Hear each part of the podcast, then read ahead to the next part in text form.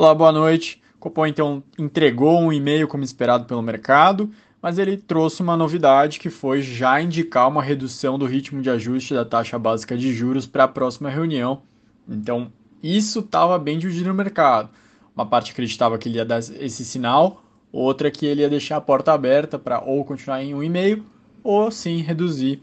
o ritmo na reunião seguinte, dia 16 de março. Entendo que pode ser um pouco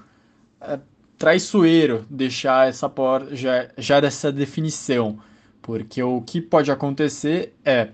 você tem uma evolução da inflação ainda em ritmo bem alto, você não, dá, não tem sinais até 16 de março de uma inflação cedendo nesse primeiro trimestre do ano,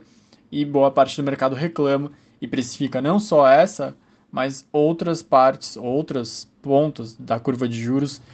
em patamares mais altos por conta da inflação persistente. Isso pode ser esclarecido na ata do Copom, com dirigentes do, do Banco Central, mas é um risco, um risco que o Banco Central no ano passado mesmo viveu, em alguns momentos onde indicou que o ritmo seria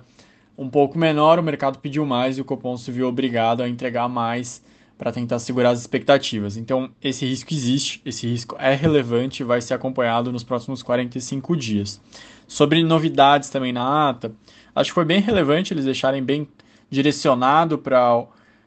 para o ambiente menos favorável por conta da alta de juros nos Estados Unidos e também com a Covid-19 postergando a normalização das cadeias globais de produção. Porque ele abre já com esses dois pontos que não são, digamos assim, nem um pouco nas mãos do Banco Central Brasileiro. O Banco Central Brasileiro não tem poder para chegar para o Fed e falar para eles subirem os juros de forma mais lenta para não não prejudicar a economia aqui, nem para chegar, por exemplo, uma China e falar: não, não fecha nenhum porto para não atrasar produto e deixar o preço de bem industrial mais alto, dificultando a inflação para convergir para a meta. Ou seja, ao contrário do ano passado, o Banco Central reconhece que esse ano vai ser muito mais difícil você ter uma taxa de juros menor, uma taxa de juros em patamares mais baixos, ou mesmo que seja não ter é,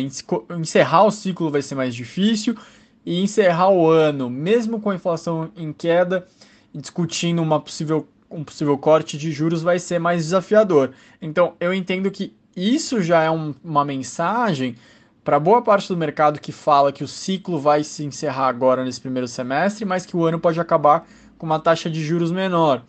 Eu entendo que esse primeiro parágrafo diz o contrário. Já diz que existe risco sim de que o exterior pressione o Banco Central para deixar a taxa de juros em patamares mais altos por mais tempo. Qualquer dúvida, me avise.